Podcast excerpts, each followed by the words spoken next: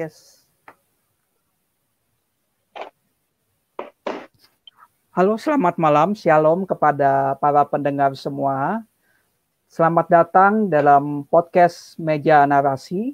Kita masuk di dalam segmen Meja Ngobrol pada kali ini. Pada kesempatan kali ini, kita akan bersama-sama melihat dengan lebih uh, jelas ke dalam satu periode yang tidak tercatat di dalam Alkitab kita, yaitu periode yang dimulai dari akhir kitab Matius, eh, dari akhir kitab Malayaki sampai dengan sebelum kitab Matius dimulai. Narasumber kita pada uh, kesempatan kali ini adalah Marlon Lahope. Kak Marlon ini adalah mahasiswa magister teologi di saat uh, Kak Marlon baru saja menyelesaikan sidang tesisnya yang juga tidak jauh-jauh dari uh, studi tentang masa antar perjanjian ini. Nah, mari kita saksikan um, pemaparan dari Kak Marlon mengenai um, studi tentang masa antar perjanjian. Tetapi sebelum itu saya mau bertanya dulu kepada Kak Marlon. Kak Marlon sebenarnya apa sih yang menarik dari periode antar perjanjian ini? Mengapa Kak Marlon tertarik kepada periode ini untuk dipelajari? Boleh ceritakan secara singkat sejarah ketertarikan Kak Marlon kepada penelitian ini?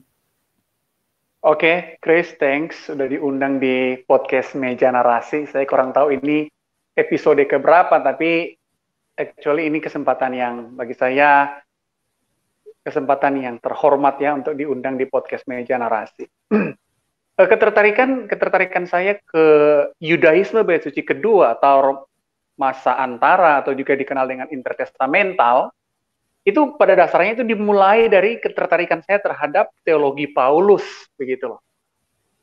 Jadi kan hmm. kalau kita belajar Paulus, kita tidak bisa memisahkan Paulus dengan teologinya, apalagi Paulus ini seorang Farisi.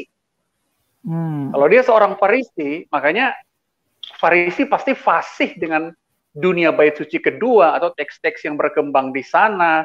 Bahkan dia sendiri hidup di zaman itu gitu loh. Jadi semua ini dimulai dari ketertarikan saya kepada Paulus. Nah selain itu memang kenapa penting saya tertarik dengan Yudaisme bait suci kedua karena penafsiran terhadap perjanjian baru itu sangat dipengaruhi oleh worldview yang ada di dunia Yudaisme bait suci kedua gitu loh. Saya kasih contoh sederhana. Orang Israel di Yudaisme bait suci kedua, orang Yahudi di zaman itu, itu tuh mereka tuh membaca perjanjian lama Bahkan mereka menulis tafsiran mereka gitu loh terhadap perjanjian lama. Nah, penafsiran mereka itu sangat berpengaruh sekali terhadap bagaimana kita memahami juga perjanjian baru sebenarnya. Jadi ada ada kaitan dengan studi ketertarikan saya di perjanjian baru juga sebenarnya. Dan kita memang perlu sadari di sisi yang lain perjanjian baru kan mayoritas dari perjanjian baru contoh yang paling sederhana misalnya surat-surat Paulus. Semua surat Paulus itu ditulis di masa Yudaisme bait suci kedua kira-kira begitu loh. Nah, saya tertarik dengan Yudaisme bait suci kedua. Jadi keter, kira-kira ketertarikannya di bagian-bagian itu aja, Chris, karena ada kaitannya dengan Paulus, teologi Paulus, worldview yang berkembang saat itu dan e, bagaimana memahami perjanjian baru, kira-kira gitulah, Chris.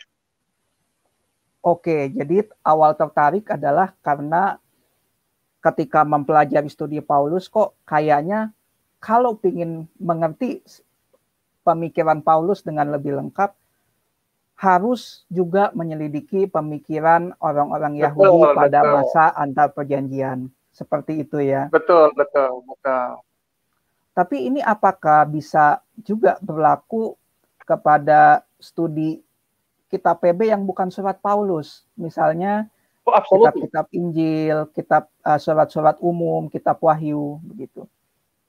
Oh pasti. Sangat saya kasih contoh sederhana. Ketika kita membaca misalnya dalam kitab Injil Sinop, Sinoptik misalnya. Yesus berkali-kali menyebut dia sebagai anak manusia gitu.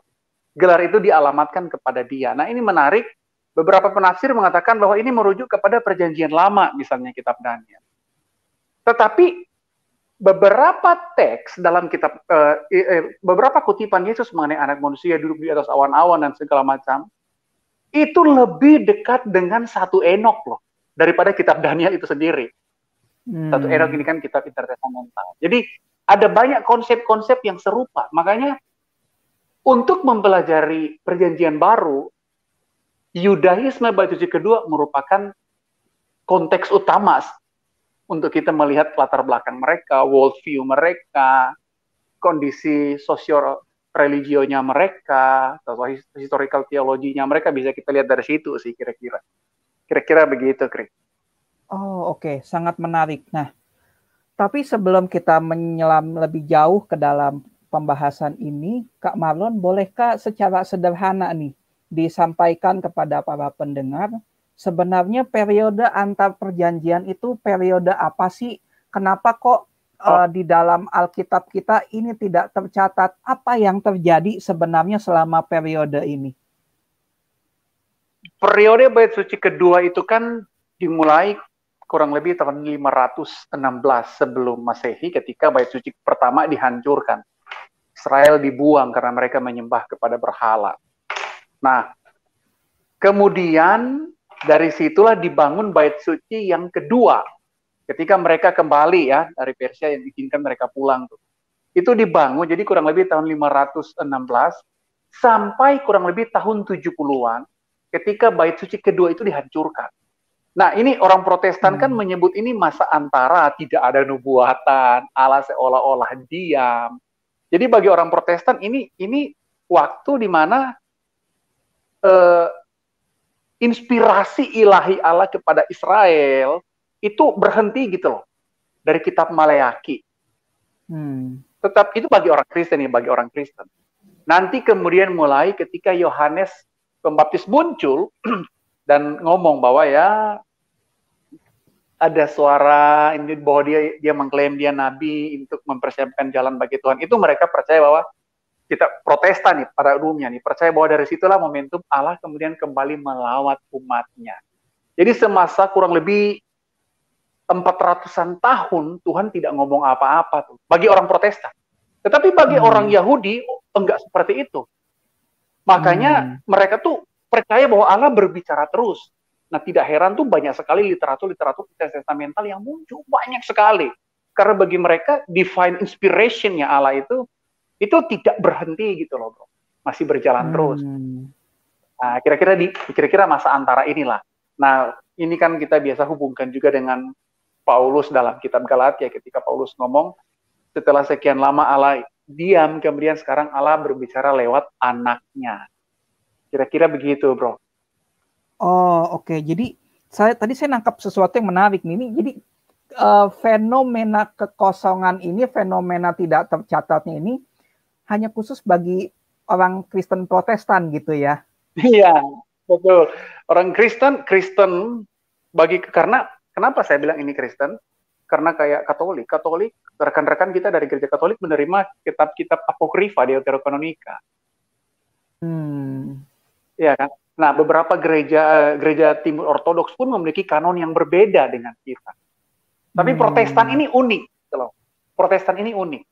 Jadi kalau kita bandingkan dengan tradisi Kristen yang yang maksud saya yang uh, yang ortodoks gitu ya kita yang ortodoks yeah. yang lama ya Protestan Katolik dan Timur ya hanya Protestan yang rada-rada sendiri kira-kira begitu dibanding dengan yang lain dibanding dengan yang lain. Hmm.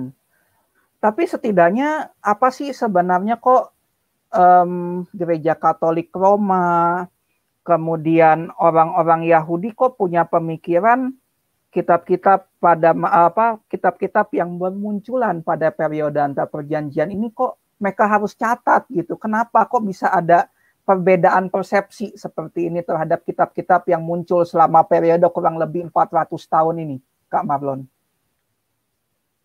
Uh, Sebenarnya kan kalau kita mau jujur, kenapa kemudian beberapa kitab ditambahkan? ya kita percayakan ada kurang lebih tahun 90-an ada konsili Yafne ketika bait suci sudah dihancurkan. Di tahun 70-an kemudian ada konsili Yafne di mana tuh orang Yahudi kemudian kembali mencoba mematangkan kira-kira yang mereka memakai istilah kitab yang mengotori tangan.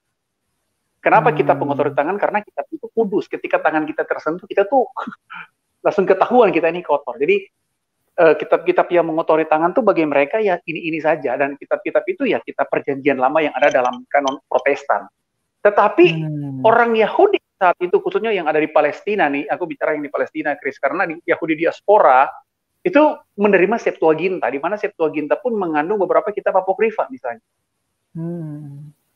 Nah, jadi ada kanon kalau aku membahasakan dengan sederhana, ada kanon yang berbeda dalam di Yahudi yang ada di Palestina dan Yahudi yang diaspora.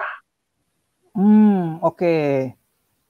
Kira-kira begitu. Nah, kita Protestan menerima Yahudi yang ada di Palestina. Kita mengikuti tradisi itu, gitu loh. Hmm. Yang kita percaya, yang yang kita percaya bahwa itu pun diterima oleh mereka, itu divinely inspired, gitu loh. Secara secara hmm. ilahi diinspirasikan Allah. Hmm, Oke, okay. jadi kayak semacam ada unsur Apakah politis menjawab, juga ya? di sini ya. Ada unsur politis uh, juga ya rasanya untuk memisahkan politis dan teologis bagi orang Israel kok tidak mungkin karena Israel kan punya sistem teokratis, bro. Jadi mhm. sistem pemerintahan Israel kan memang berpusat pada Allah. Manifestasi pemerintahan itu kan ada di hukum Taurat sebenarnya. Jadi dengan melakukan hukum Taurat itu itu udah jadi sistem negara mereka saat itu di saat itu gitu loh, bro. Hmm. Nah, nah itu juga sebenarnya tidak bisa dipisahkan dengan politik identitas mereka karena ketika bait suci kedua dihancurkan, mereka kan bait suci ini ada hubungan erat sekali kan dengan dengan status mereka sebagai umat pilihan. Sehingga mereka perlu kemudian merekonstruksi teologi mereka lagi, teologi mereka sekali lagi. Ketika bait suci udah nggak ada, bagaimana nih mau kasih persembahan? Kalau saya berdosa mau gimana nih? Sudah nggak ada sarana tempel. Tempel kan di mana mereka biasa bawa korban untuk menghapus dosa. Tapi ketika tempel hmm. itu dihancurkan tahun 60-an sampai tahun 70-an kalau saya tidak salah. Nah, itu mereka tuh perlu meredefinisi lagi in some sense termasuk konsep pemilihan mereka apakah mereka ini masih umat pilihan dan lain segala macam. Makanya kenapa kemudian para sarjana membedakan antara uh, literatur-literatur sebelum bait suci kedua dihancurkan dan sesudah bait suci kedua dihancurkan. Karena udah punya ideologi yang berbeda. Kira-kira begitu, bro. Hmm, nah itu menarik tuh. Ada ideologi yang berbeda pada masa sesudah bait suci uh, pada masa bait suci kedua. Khusus itu yang biasa kita sebutkan tadi sebagai periode antar perjanjian. Nah, keunikannya itu apa, Kak, Kak Marlon? Warna teologi apa sih yang um, selain tadi kan mungkin sudah singgung sedikit ya pertanyaan apakah kami tetap umat Allah gitu, bagaimana status mm -hmm. kami di hadapan Allah. Um, mungkin itu bisa lebih dijelaskan dengan lebih detail dan mungkin adakah warna-warna corak-corak teologi yang lain seperti itu. Hmm, hmm, hmm. Nah jadi memang itu itu kalau mau digali panjang, tapi aku pengen lebih membagi ke arah gerakan dalam Yudaisme itu sendiri gitu ya, Bro. Jadi hmm. sebelum tahun 70 dari tahun 516 sebelum Masehi sampai tahun 70 sesud, uh, Masehi itu Yudaisme sangat variatif sekali. Variatif sekali. Jadi hmm. ada Yudaisme yang dari sini menekankan kalender-kalender dalam hal melakukan berbagai ritual, ada yang menekankan keimaman, uh, ada variasi sekali, variasi sekali. Sehingga saya mengikuti Jacob Nisner. Jacob uh, Jacob Nisner ngomong memang dia membagikan periode itu. Jadi kalau periode sebelum tahun 70 Masehi sampai ke belakang ya baik suci bagi ini Yudaisme yang sangat variasi variasi sekali meskipun saya percaya bagi saya bahkan ketika Yudaisme di, di, di posisi sini di tahun ini bervariasi saya masih menerima proposal EP Sanders bahwa ada common Judaism meskipun di tengah variasi-variasi yang ada ada prinsip-prinsip yang mendasar di mana tuh mereka yang ini sama gitu loh Chris Nah, hmm. sesudah tahun 70-an, sesudah tahun 70-an, itu Yudaisme kemudian mulai ber, berangsur-angsur semakin uh, semakin satu gitu loh, semakin dalam satu gerakan hmm. itu para rabi yang mulai mulai mengatur, toh para rabi hmm. mulai mendefinisikan kira-kira begitu bro. Jadi semakin semakin berjalan terus semakin berjalan terus itu itu semakin semakin unitinya semakin ada gitu loh. Meskipun oh. memang sebelum bait hmm. suci kedua, sebelum bait suci kedua kan mereka ada satu ya. Tidak hmm. tidak tidak terpisah-pisah. Mereka dibuang dibuangkan karena mereka berdosa, uh, menyembah berhala. Nah, ketika mereka dibuang dari situ mereka kacau. Nah, kemudian pelan-pelan dalam perjalanan itu mulai diatur lagi, tapi itu sesudah bait suci kedua dihancurkan. Kira-kira begitu, Bro. Oh, oke, okay, oke. Okay. Baik, baik. Sebelum ke pertanyaan selanjutnya, di sini sudah ada uh, beberapa pendengar yang hadir bersama dengan kita nih Kak Marlon.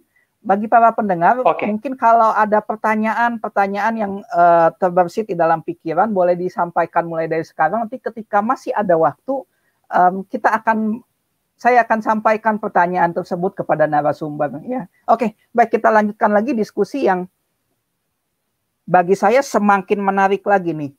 Um, Nah, tadi Kak Marlon menyampaikan bahwa oke, okay, ini beragam, pemikirannya itu beragam ya di antara orang Yahudi sendiri. Tetapi ada uh, satu kesamaan khusus gitu ya yang boleh dibilang kayak semacam irisan dari pemikiran mereka. Um, tentang grace ini menarik. Um, ada apakah benar bahwa orang Yahudi itu adalah orang-orang yang punya agama yang legalis seperti itu. Ya, apakah mereka ini orang yang oh, sangat iya. legalis seperti itu? Boleh dijelaskan kepada kita. Kira-kira legalis yang dimaksud apakah mereka uh, uh, religion based on work gitu lah yang Kristen maksudkan ya. Jadi mereka tuh hmm. melakukan kebaikan untuk mendapatkan keselamatan, begitu kah? Ya. Hmm, hmm, hmm, Oke, nah, memang menarik karena kita tahu bahwa se semenjak semenjak uh, reformasi uh, itu Martin Luther membaca Yudaisme sebagai sebuah keyakinan yang sangat legalistik banget gitu. Keselamatan itu hanya boleh diperoleh kalau kamu melakukan hukum Taurat. Jadi hukum Taurat menjadi semacam syarat agar seseorang diselamatkan gitu loh. Nah, saya kurang hmm. tahu apakah pembacaan Luther ini dipengaruhi oleh ini kalau dari saya secara pribadi ya, apakah dipengaruhi oleh uh, konflik saat itu antara dia dengan Katolik, gereja Katolik. Uh, hmm. Tapi saya melihat kok Luther rada pukul rata gitu loh. Bahkan dia sampai membaca bahwa Yudaisme pun Yudaisme pun itu legalistik gitu loh. Nah, jadi selama ratusan tahun semenjak reformasi, itu dunia perjanjian baru membaca orang Yahudi sebagai keyakinan eh, memiliki keyakinan yang legalistik hukum Taurat itu menjadi syarat dan bukankah sampai hari ini kebanyakan gereja di Indonesia kita memahami bahwa oh orang Farisi itu percaya kalau keselamatan karena melakukan hukum Taurat itu itu itu salah loh itu hmm, salah total hmm, hmm, hmm. Oh. Uh, konsep ini semakin matang bahwa Yudaisme sebagai keyakinan yang legalistik ketika ada perang dunia. Kita tahu bahwa dari Hitler, Hitler kemudian mengadakan genosida ke orang Yahudi, jadi sentimen ke Yahudi semakin tinggi. Nah hmm. itu itu berdampak loh secara tidak langsung ke dunia-dunia teologi gitu loh. Khususnya berkaitan hmm. dengan ya bagaimana kita membaca Yahudi di zaman Yesus. Jadi dalam perkembangan terus sebenarnya sudah ada beberapa sarjana seperti G. F. Moore misalnya. Dia mengatakan bahwa Yudaisme itu bukan agama legalistik. Hmm. Tetapi suara dia ini tidak terlalu terdengar.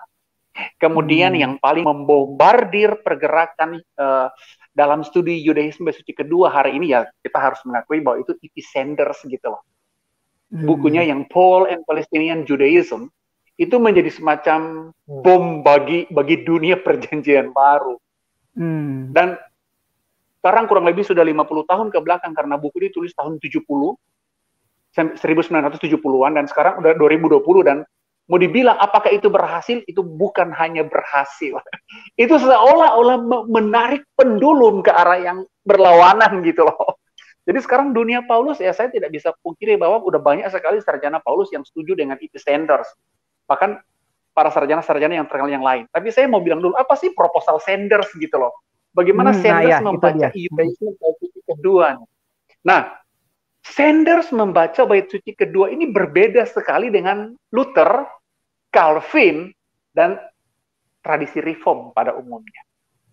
Kalau hmm. bagi Sanders, ketika dia meneliti teks-teks Yudaisme batu suci kedua, eh, dia meneliti uh, ada beberapa tulisan pseudepigrafa, Dead Sea Scroll, dan dia sampai kepada kesimpulan bahwa Yudaisme batu suci kedua itu tidak legalistik loh. Bagi Yudaisme batu suci kedua, keselamatan tidak tergantung pada ketaatan terhadap hukum Taurat. Dengan kata lain begini loh, melakukan hukum Taurat bukan untuk diselamatkan, Wah ini ini, hmm. ini kan sebenarnya ini proposal yang sangat berbeda sekali. Dia bilang loh melakukan hukum Taurat bukan untuk diselamatkan, tetapi untuk menjaga mereka berada dalam status mereka sebagai umat pilihan. Nah, konsekuensi logis dari umat pilihan adalah mereka diselamatkan. Tetapi untuk hmm. menjaga mereka dalam posisi ini, kalau bahasanya Sanders itu uh, staying in, kalau bahasanya uh, Peter Enns dia menyebut dengan being in, jadi mereka sudah dipilih duluan ini. Sudah dipilih sebagai bangsa pilihan, barulah diberikan hukum Taurat supaya mereka menghidupi hukum Taurat untuk menjaga mereka dalam status umat pilihan ini gitu loh. Jadi hukum hmm. Taurat bukan supaya mereka dipilih atau diselamatkan, tetapi menjaga mereka dalam status mereka sebagai umat pilihan.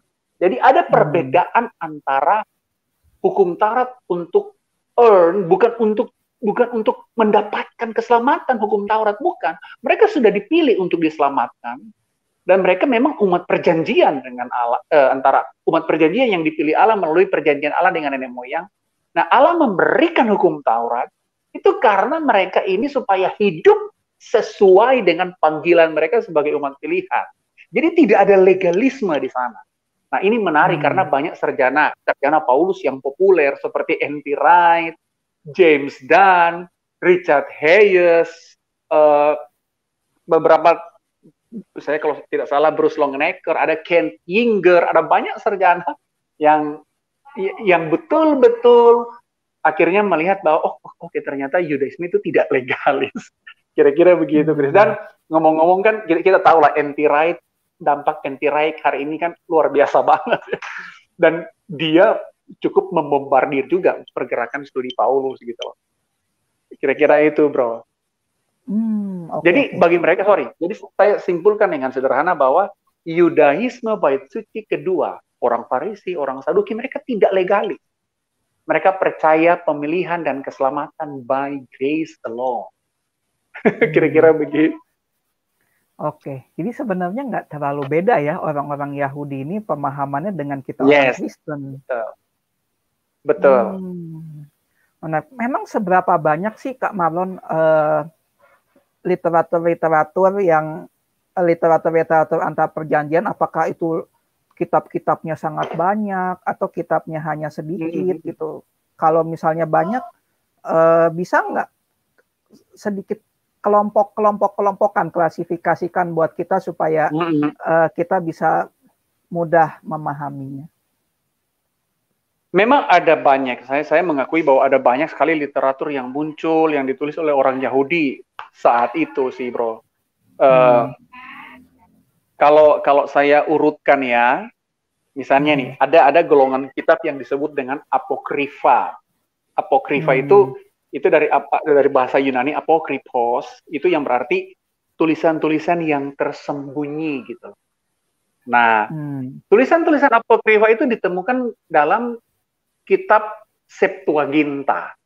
Jadi di, ya kalau kita kalau saya menyebut Septuaginta, jadi kita akan langsung berpikir, oh ini berarti orang Yahudi yang ada di diaspora, gitu, gitu ya. Hmm. Nah, jadi golongan pertama golongan apokrifa. Oh, itu ada lumayan banyak juga tuh apokrifa. Salah satu buku yang baik, mungkin kalau nanti sebentar kita akan masuk, saya akan bahas beberapa buku yang baik untuk kita masuk ke Yudisme, melihat beberapa literatur Yudisme bahasa kedua. Tapi intinya apokrifa itu ada banyak, lumayan banyak lah kira-kira di atas hmm. 10 lah.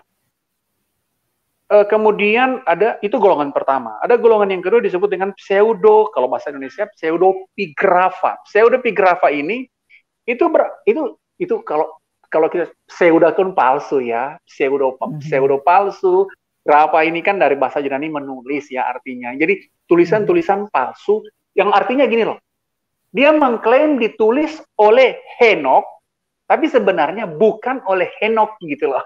Kira-kira gitu. Hmm, oke, oke itu, itu itu disebut jadi ada banyak juga ada banyak sekali tulisan-tulisan pseudepigrafa kita bisa jumpai ada banyak sekali nah ada juga disebut dengan tulisan-tulisan Dead Sea Scroll nah Dead Sea Scroll ini ya kita tahu bahwa uh, di komunitas Qumran ya ini cukup, sudah cukup familiar sejak ditemukan tahun 900-an dia ditemukan di dekat daerah Qumran di di goa-goa dan itu ada banyak naskah-naskah yang mereka percaya itu ditulis oleh orang-orang Eseni, Eseni kan radikal ya, orang-orang hmm. radikal Eseni yang lari dari yang dari dari Palestina atau Yerusalem karena bagi mereka Yerusalem sudah tercemar, mereka lari ke satu daerah untuk menyendiri dan mengejar pietisme.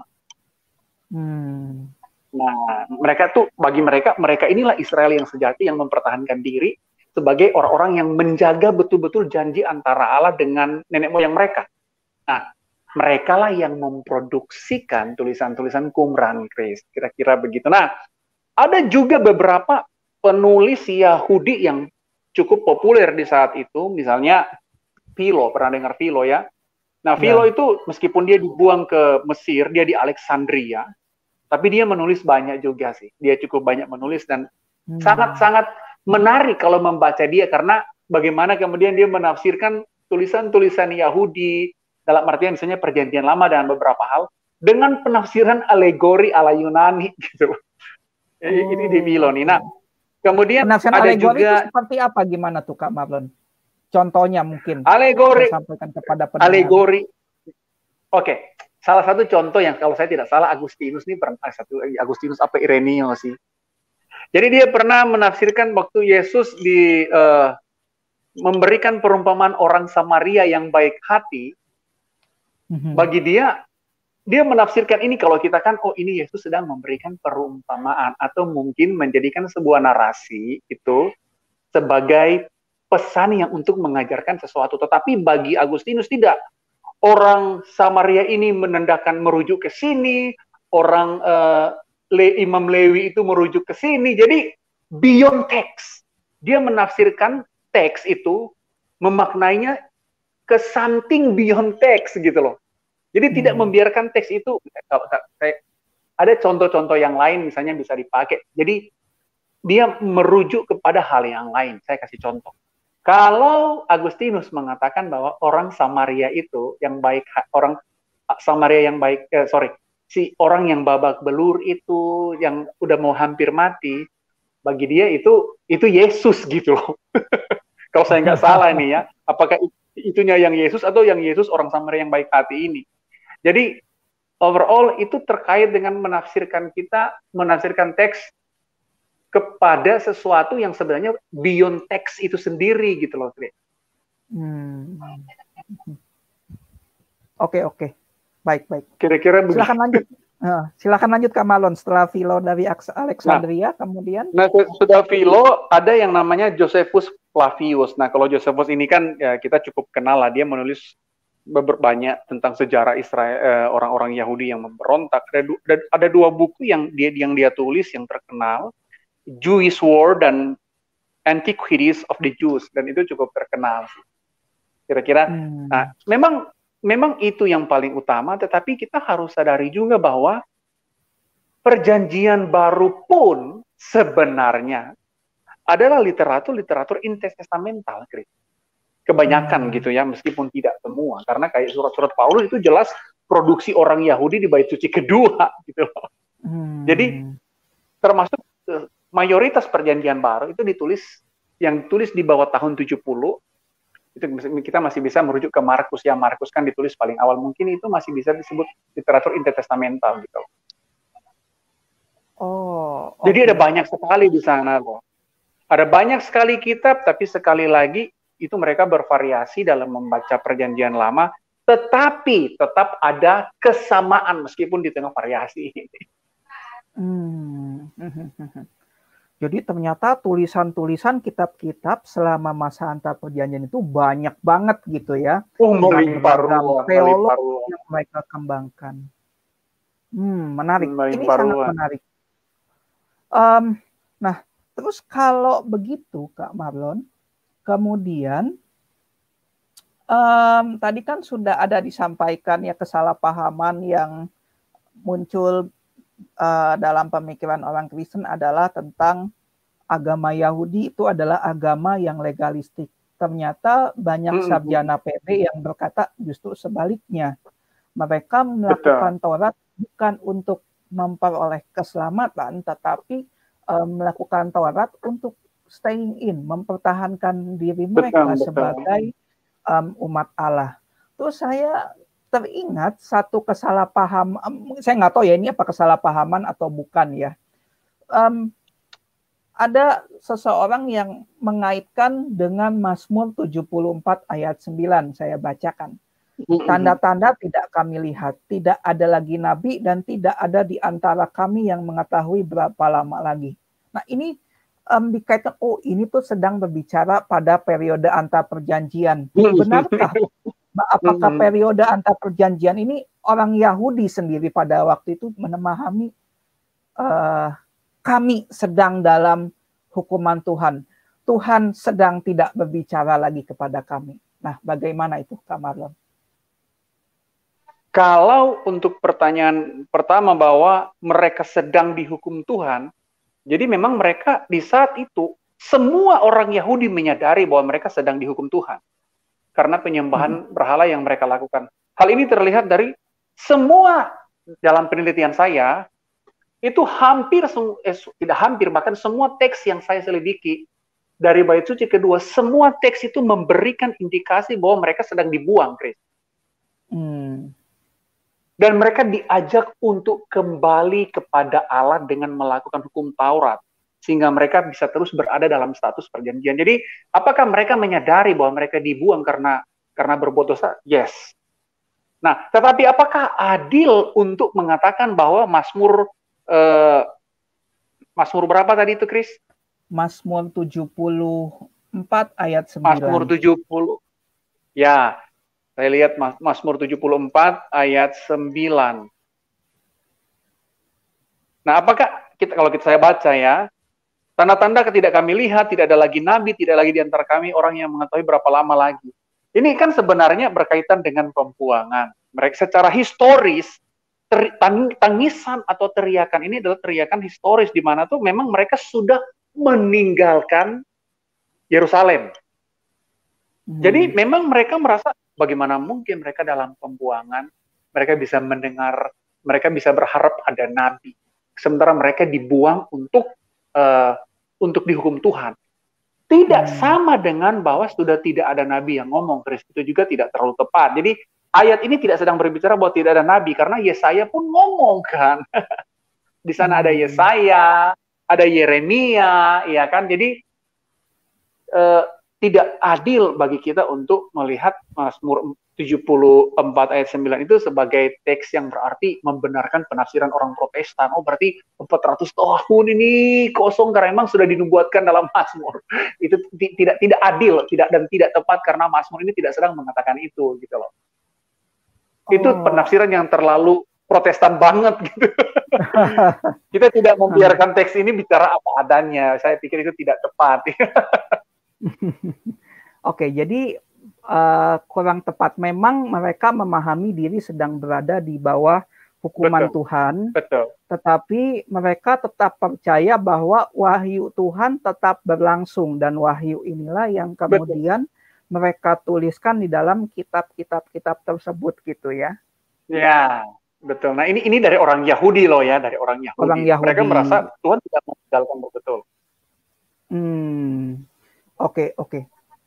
Nah, jadi ini ada dua kesalahpahaman ya para pendengar sekalian, ada dua kesalahpahaman yang uh, terjadi ternyata uh, terhadap agama Yudaisme khususnya Yudaisme pada periode antar perjanjian gitu.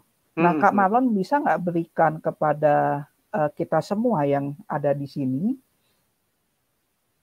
dua uh, dua contoh besar dampak studi antar perjanjian ini terhadap teks-teks secara khusus gitu. Misalnya oh, untuk eksegesis ya, gitu ya. Untuk betul untuk eksegesis teksnya secara spesifik bukan misalnya kepada kita Paulus secara keseluruhan gitu, tetapi uh, mungkin satu atau dua teks spesifik gitu supaya pendengar bisa oh ternyata ini loh contoh uh, contohnya okay. dampaknya gitu. Nah, saya, saya kasih contoh. Sebenarnya ada banyak sekali kalau mau dibilang apakah kemudian literatur-literatur intertestamental memberikan pengaruh atau dampak terhadap penafsiran perjanjian baru, itu ada banyak sekali manfaat. Ada banyak sekali dari menentukan arti kata. Saya akan nanti saya akan kasih contoh, dua contoh yang Kristen kita saya akan kasih. Tapi saya ingin hmm. bilang supaya teman-teman tuh punya punya semangat gitu loh pelajari bait suci kedua. Karena ada banyak sekali manfaat, misalnya menentukan arti sebuah kata. Saya kasih contoh paling sederhana kata pistis. Kata pistis itu di dalam hmm. perjanjian baru selama ini kita pahami sebagai percaya saja, iya kan? Tapi kalau kita kan komparasi dengan teks-teks dalam perjanjian eh, teks intertestamental yang lain, kata pistis itu sendiri itu tuh tidak berarti percaya seperti yang kita pahami hari ini gitu. Mereka memahami pistis sebagai hmm. kesetiaan total kepada raja. Nah, hmm. atau misalnya kita akan pelajari uh, konsep kalau perjanjian baru memahami konsep anak manusia, misalnya dalam Injil-Injil sinoptikan Kris. Mm-hmm. Tetapi ternyata konsep anak manusia pun itu ada loh di intertestamental. Dan itu mm-hmm. mereka memahami seperti apa kira-kira konsep anak manusia. Nah, itu kan berarti tidak terlalu jauh dengan apa yang sedang Yesus bicarakan gitu loh tentang anak manusia. Nah, hmm. atau kita dengan melihat intertestamental, menurut saya ya, kita bisa mengerti bagaimana sih konteks historis, konteks sosial saat itu, konteks agama saat itu. Jadi ada banyak sekali manfaat bagi kita ketika kita mau belajar perjanjian baru, namun kita menguasai bait suci kedua, wah itu itu luar biasa sekali. Nah, saya akan kasih hmm. dua contoh misalnya yang tadi Kristen minta. Misalnya dalam Matius, ini saya kasih contoh dalam eksegesis ya, eksegesis nih. Oke. Okay. Eh, ada semacam ada semacam kita menyebutnya dalam teologi itu alusi ya referensi kah, rujukan, atau bisa juga ada kutipan. Ini menarik loh. Kalau kita kan perhatikan, Yesus itu ada beberapa kemiripan yang Yesus ajarkan. Itu mirip dengan beberapa teks intertestamental. Misalnya dalam Matius 11 ayat 28 sampai 29, Yesus tuh ngomong kayak gini nih. Marilah kepadaku semua yang letih lesu dan berbeban berat, aku akan memberikan hmm. kepadamu. Pikulah kuk yang kupasang dan belajar daripada aku dan sekian-sekian sekian perkataan Yesus ini ini mirip dengan Sirak 51 ayat 26. Di Sirak 51 ayat 26 tulis seperti ini. Tundukkanlah tengkukmu di bawah kuk dan hendaklah hatimu menerima pengajaran. Jadi ini bukan bukan konsep yang asing dan Yesus bukan dan perkataan Yesus ucapkan itu bukan original milik Yesus gitu. Tapi itu hmm. wawasan yang dipahami oleh orang saat itu. Nah, ketika Yesus mengutip atau Yesus punya pola yang sama dengan Ben Sira. Nah, Sira ini kan sebenarnya kan literatur hikmat, Chris. Mm-hmm. Ini Sira ini literatur hikmat. Jadi ketika Yesus mengutip atau memiliki ajaran yang sama, seolah-olah Yesus menempatkan diri dia sebagai guru hikmat. Hmm. Nah, ini, ini menarik sebenarnya. Hmm. Nah, contoh yang kedua misalnya dari Yakobus pasal 1 ayat 13 sampai dengan 14. Di sana kan tulis kayak gini. Pencobaan ini datang uh, apabila seorang dicobai janganlah ia berkata bahwa pencobaan ini datang dari Allah. Sebab Allah tidak dapat dicobai oleh yang jahat. Ini menarik karena eh, lanjut saya lanjut lagi. Setiap-tiap orang dicobai oleh keinginan sendiri karena ia diseret dan dipikat olehnya. Itu Yakobus 1 ayat 13 sampai 14 nah kalau hmm. kita mau mau bandingkan lagi konsep ini tuh atau kata-kata atau kalimat yang memiliki pesan yang mirip itu bisa ditemukan lagi di Sirak. Sirak pasal 15 ayat 11 sampai 12 misalnya. Saya bacakan ya. Di sana Sirak nulis seperti ini. Jangan berkata, Tuhanlah yang membuat aku murtad. Sebab ia tidak perbuat apa yang dibencinya. Jangan berkata, Tuhanlah yang menyesatkan daku sebab Tuhan tidak membutuhkan orang berdosa. Bayangkan hmm. konsep-konsep ini ternyata. Jadi Yakobus ada kesamaan dengan si Raku. Nah ini kan ini kan belum diketahui oleh banyak kita karena bagi kita tuh nggak penting deh yang lain. Tapi kalau kita lihat bahwa apa yang ditulis dalam perjanjian baru merupakan sorry mengandung banyak world view atau konsep yang dipahami bait suci kedua. Nah, dengan memahami bait suci kedua, kita akan semakin terang memahami perjanjian baru. Setidaknya itu menurut saya, Chris. Oke, ini ada pertanyaan dari Pak Dion Fajar.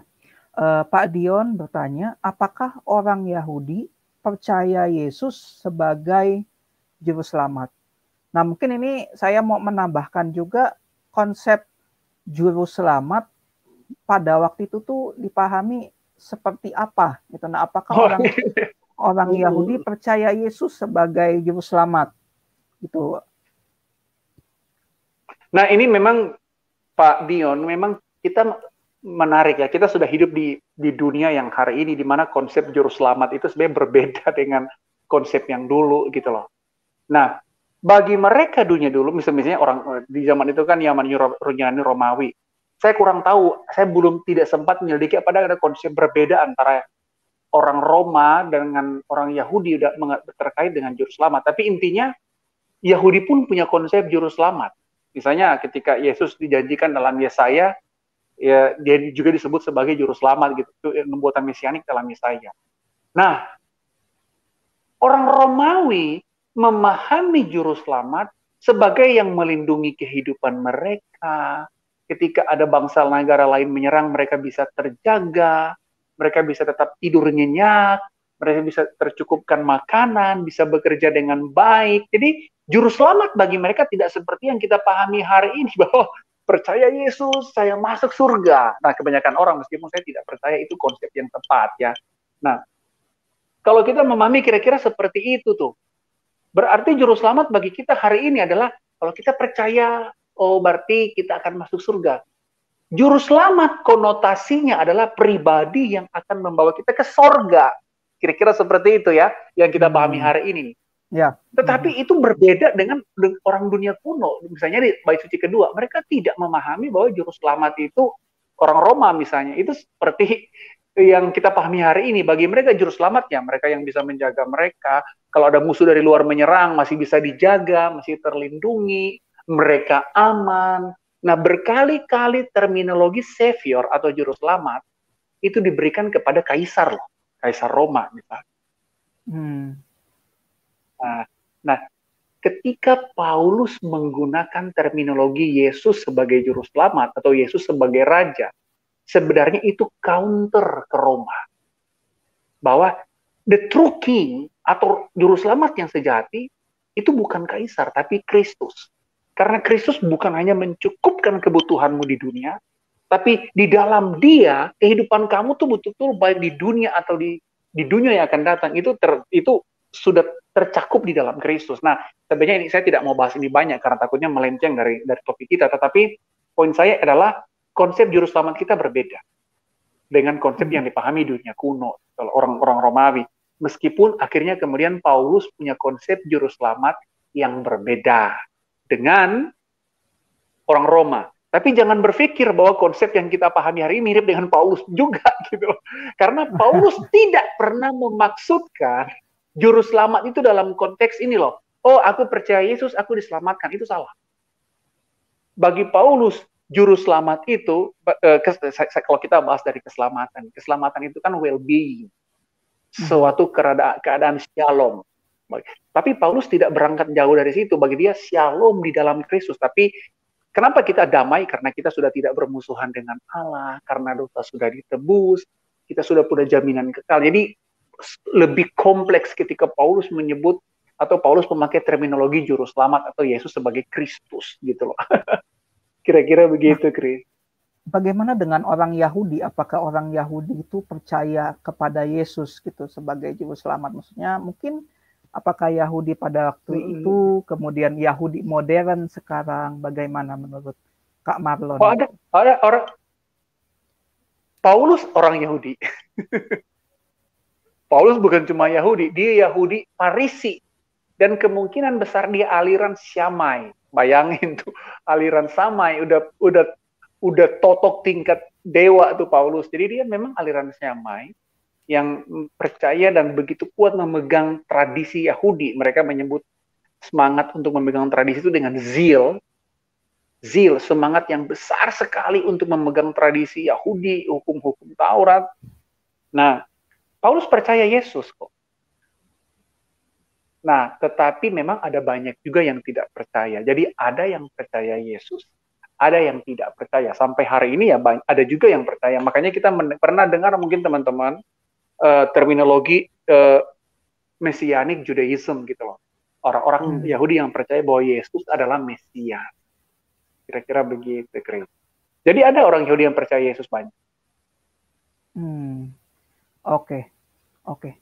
Um, itu menarik ya.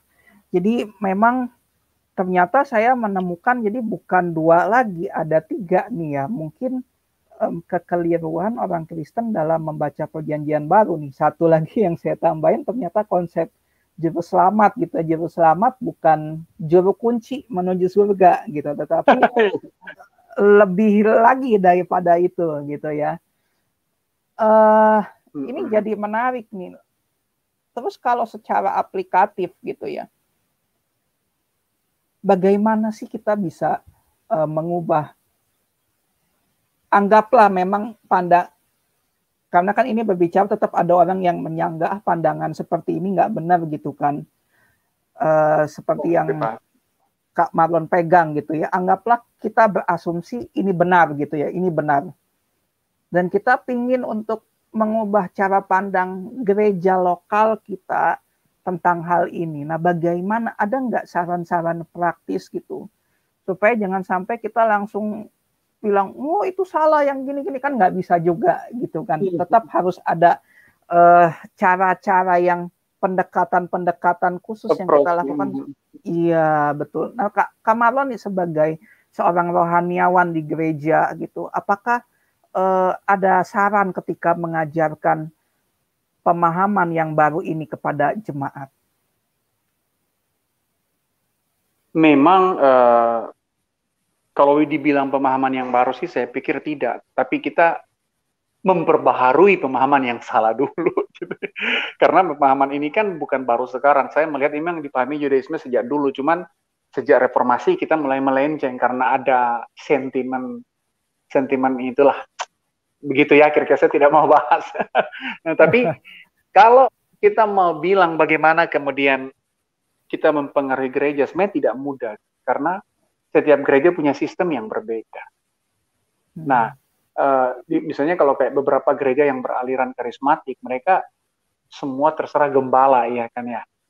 Gembala hmm. mau khotbah apa, mau bahas apa, it's okay. Jadi itu itu itu ter, itu akan sangat enak dan sangat mudah untuk menyampaikan sesuatu yang baru atau hmm. untuk memperbaharui sesuatu yang salah. Nah, tapi hmm. kalau kayak beberapa gereja yang uh, sistemnya sinodal itu mereka kan punya dogmatika gereja. Hmm. Berbagai ajaran tidak boleh bertentangan dengan dogmatika gereja.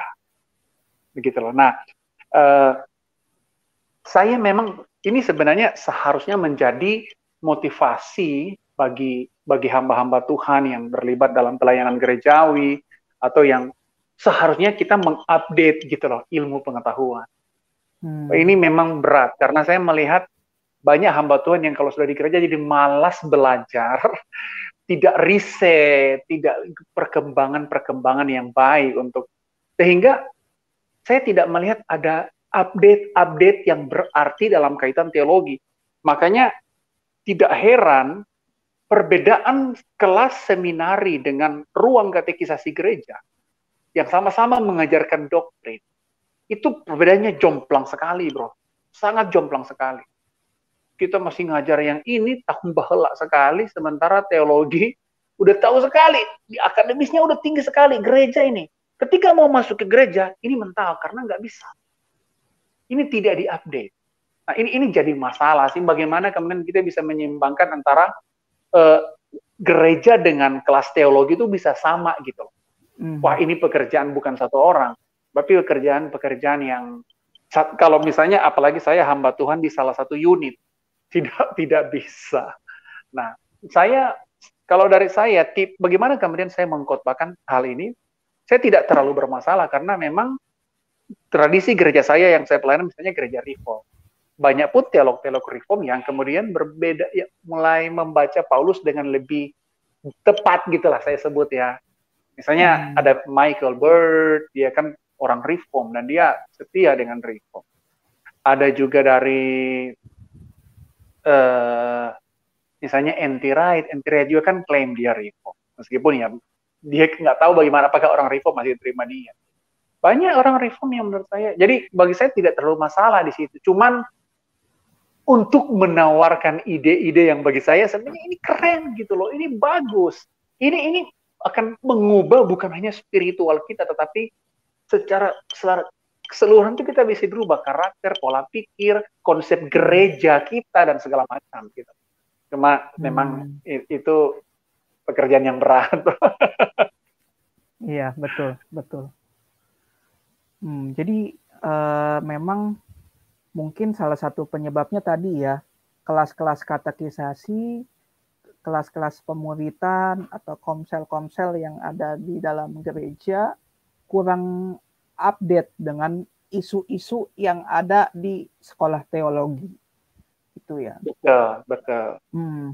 nah terus ada nggak uh, kak Marlon saran mengenai sumber-sumber entah itu buku kah atau website mm -hmm. untuk kita boleh uh, mengakses studi tentang periode antar perjanjian supaya ketika kita ingin mulai uh, mengejar ketertinggalan gereja dengan sekolah teologi itu bisa mulai dilakukan gitu.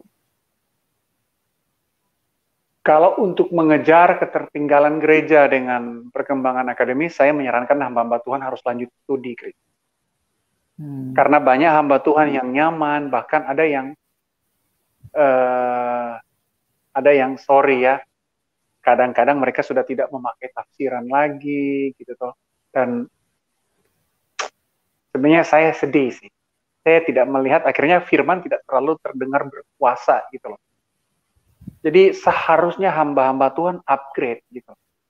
Banyak hamba Tuhan yang sudah di zona nyaman toh sudah tidak mau ah. Tapi memang butuh harga yang mahal untuk betul-betul menjawab panggilan kita sebagai hamba Tuhan kan lebih kompleksnya baik penggembalaan kitab, pemahaman terhadap Alkitab seharusnya dijawab secara utuh tuh. Tapi ada yang kalau sudah nyaman di gereja nggak mau belajar lagi itu menurut saya sayang sih. Nah, kira-kira buku apa saja nih menurut kira-kira yang bisa saya rekomendasikan? Sebenarnya uh, kalau mau belajar ada satu buku yang mencakup semua teks-teks intertestamental yang dibahas secara sederhana. Ini bukunya Craig Evans. Sorry saya saya bisa Ancient Text hmm. for the New Testament Studies, a guide to the the Crown Literature. Jadi ini, ini lumayan bagus. Uh, jadi dia memberikan rangkuman tuh. Jadi berapa banyak dia kasih rangkuman ini lumayan lah. Rangkumannya cuma dua tiga paragraf saja apa kitab itu bahas. Tapi semua kitab intertestamental kalau saya tidak salah semua dari sini. Hmm. Nah itu untuk. Nah ada satu buku saya tapi saya punya elektroniknya doang sih tidak punya fisik. Uh, penulisnya Larry Hellier Judulnya itu Exploring Jewish Literature of the Second Temple Period, A Guide for New Testament Students. Ini ini juga buku yang baik. Saya, saya waktu kemarin saya ambil kelas uh, bait uh, Yudaisme bait suci kedua, dosen saya Pak Andreas Sau kasih buku ini dan setelah saya baca, Pak baik, sederhana, mudah dipahami lah gitu loh. Hmm. Dan sudah mencakup meskipun ya kira-kira begitu. Nah, ada satu buku yang baik saya saya beli ini ini introducing the the apocrypha ini ditulis David de Silva ini buku bagus juga nih tapi khusus bahas tentang apokrifa kitab-kitab apokrifa ini cukup bagus uh, dia melihat signifikansi pesannya uh, teologi yang dibawa transmisi teksnya penulisnya siapa relasinya dengan perjanjian baru. Jadi ini cukup baik, ini cukup baik. Dua contoh yang saya kasih tadi itu saya ambil di sini, Chris. Nah, buku yang hmm. terakhir yang saya mau rekomendasikan, ini bukunya James Dunn. Ini The Partings of the Ways, James Dunn. Ini second edition. Nah, buku ini sebenarnya pada dasarnya tidak bicara tentang teks-teks bait suci kedua, setidak. Tetapi lebih membahas bagaimana kemudian Yudaisme yang satu itu kemudian terpecah menjadi Kristen dan Yudaisme. Meskipun kan kita percayalah kekristenan ini induknya kan Yudaisme. Memisahkan kekristenan dengan Yudaisme itu ketidakmungkinan. Kira-kira begitu, Chris. Ya kalau James Dunn ini ini bahas tentang bagaimana kemudian berpisah, namun tetap ada hal-hal yang sama gitu. Oh oke. Okay. Dia sedang menjelaskan, oh Yudaisme masih percaya ini, uh, kemudian ini percaya kekristenan percaya ini, tapi ada kesamaan. Karena Paulus kan juga orang Yahudi dan kita kekristenan juga kan termasuk sekte Yahudi. Kalau saya bicara secara akademis gitu ya. Hmm. Kira-kira okay. itu, Bro. Oke. Okay. Jadi menarik tadi yang buku terakhir itu berarti bukan berbicara soal kitabnya, tetapi lebih berbicara soal mindset, konsep kita sebagai orang Kristen yes. kali ya. Betul. Betul. Hmm, Oke. Okay. Jadi Kira -kira pendengar betul. sekalian, ada empat buku. Tiga buku yang pertama itu khusus memberikan pengantar kepada setiap kitab-kitab di dalam periode antar perjanjian dan buku yang terakhir tadi adalah memberikan tentang uh, mindset yang harus dipunyai orang Kristen tentang Yudaisme bahwa kita ini orang Kristen tidak bisa uh, bilang saya mau membuang keyahudian dari agama saya gitu. Itu sumber yang keempat ya. Oke baik karena waktu sudah hampir satu jam uh, sebagai penutup, adakah kata-kata um, penutup dari Kak Marlon sebagai narasumber bagi kita semua tentang periode antar perjanjian? Uh, ini, teman-teman kita kan biasa memahami bahwa literatur literatur intertestamental itu kok oh kayak ini tulisan aliran sesat lah, ini ini haram, najis, lu nggak boleh baca itu itu sebenarnya konsep yang salah ya. Kalau teman-teman pengen mengerti perjanjian baru dengan lebih baik, baca tulisan-tulisan intertestamental. Saya bisa menjamin bahwa dengan memahami tulisan-tulisan intertestamental, penafsiran kita terhadap perjanjian baru itu akan sangat berbeda sekali. Berbagai perubahan doktrin di dalam kekristenan yang ber, yang dibangun yang dibangun berdasarkan pada surat-surat Paulus seperti misalnya doktrin justifikasi by faith atau judgment by works, uh, konsep tentang iman, konsep tentang uh, the faithfulness of Christ atau the faith of Christ itu atau the faith to Christ itu kan semua disebabkan oleh studi terhadap Yudaisme bait suci kedua. Hmm. Jadi actually Yudaisme bait suci kedua itu mengiluminasi pembacaan kita terhadap perjanjian baru tuh. Kira-kira hmm. begitu. Nah, oke okay, oke. Okay. Dan uh, ini mungkin okay, juga silakan. satu poin yang ingin saya sampaikan.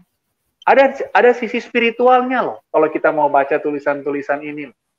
Jadi kalau kita mau baca Yudaisme bait suci kedua, misalnya kayak Apokrifa, Pseudepigrapha, nah teman-teman kita akan melihat betapa orang-orang yang sudah dibuang itu berusaha untuk mendekatkan diri kepada Allah. Berusaha hmm. untuk terus setia kepada Allah, untuk hmm. bergantung. Jadi teks-teks itu kaya akan renungan-renungan spiritual gitu loh. Bahkan saya, dalam saya kondisi suka COVID baca ya. Itu. Bahkan absolutely, dalam absolutely. COVID. Malah ini kondisi yang baik untuk kita, Chris. Oh, menarik ini ya. Nah, jadi Kadang aku baca ya, kadang aku baca kayak Tuhan berapa lama lagi engkau campakkan kami. Itu bukan hanya di Mazmur loh. Banyak di teks-teks yang lain.